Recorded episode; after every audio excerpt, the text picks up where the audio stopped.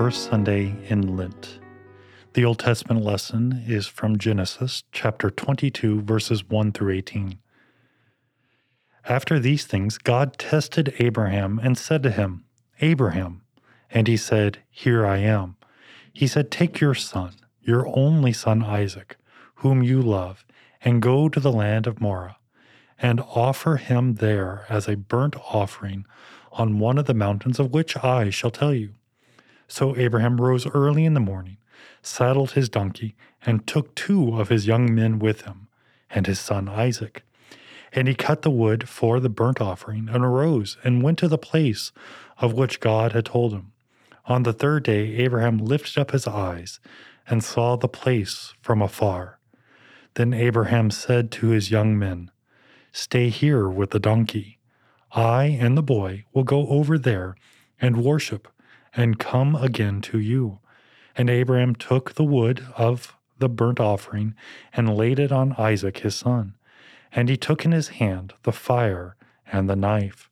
So they went both of them together. And Isaac said to his father Abraham, My father. And he said, Here I am, my son. He said, Behold, the fire and the wood, but where is the lamb for the burnt offering? Abraham said, God will provide for himself the lamb for a burnt offering, my son. So they went, both of them together. When they came to the place of which God had told him, Abraham built the altar there and laid the wood in order and bound Isaac his son and laid him on the altar and on top of the wood. Then Abraham reached out his hand and took the knife to slaughter his son. But the angel of the Lord called to him from heaven and said, Abraham, Abraham. And he said, Here I am. He said, Do not lay your hand on the boy, or do anything to him. For now I know that you fear God, seeing you have not withheld your son, your only son, from me. And Abraham lifted up his eyes and looked, and behold, behind him was a ram caught in the thicket by his horns.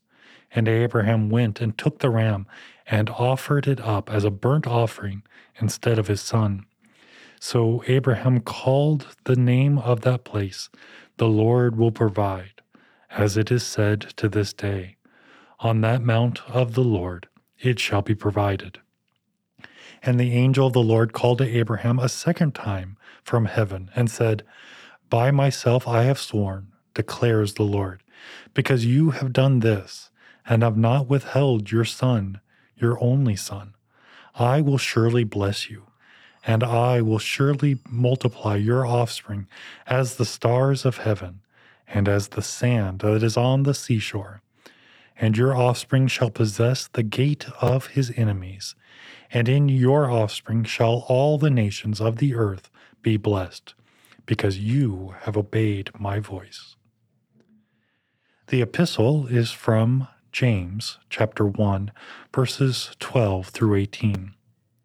Blessed is a man who remains steadfast under trial, for when he has stood the test, he will receive the crown of life, which God has promised to those who love him.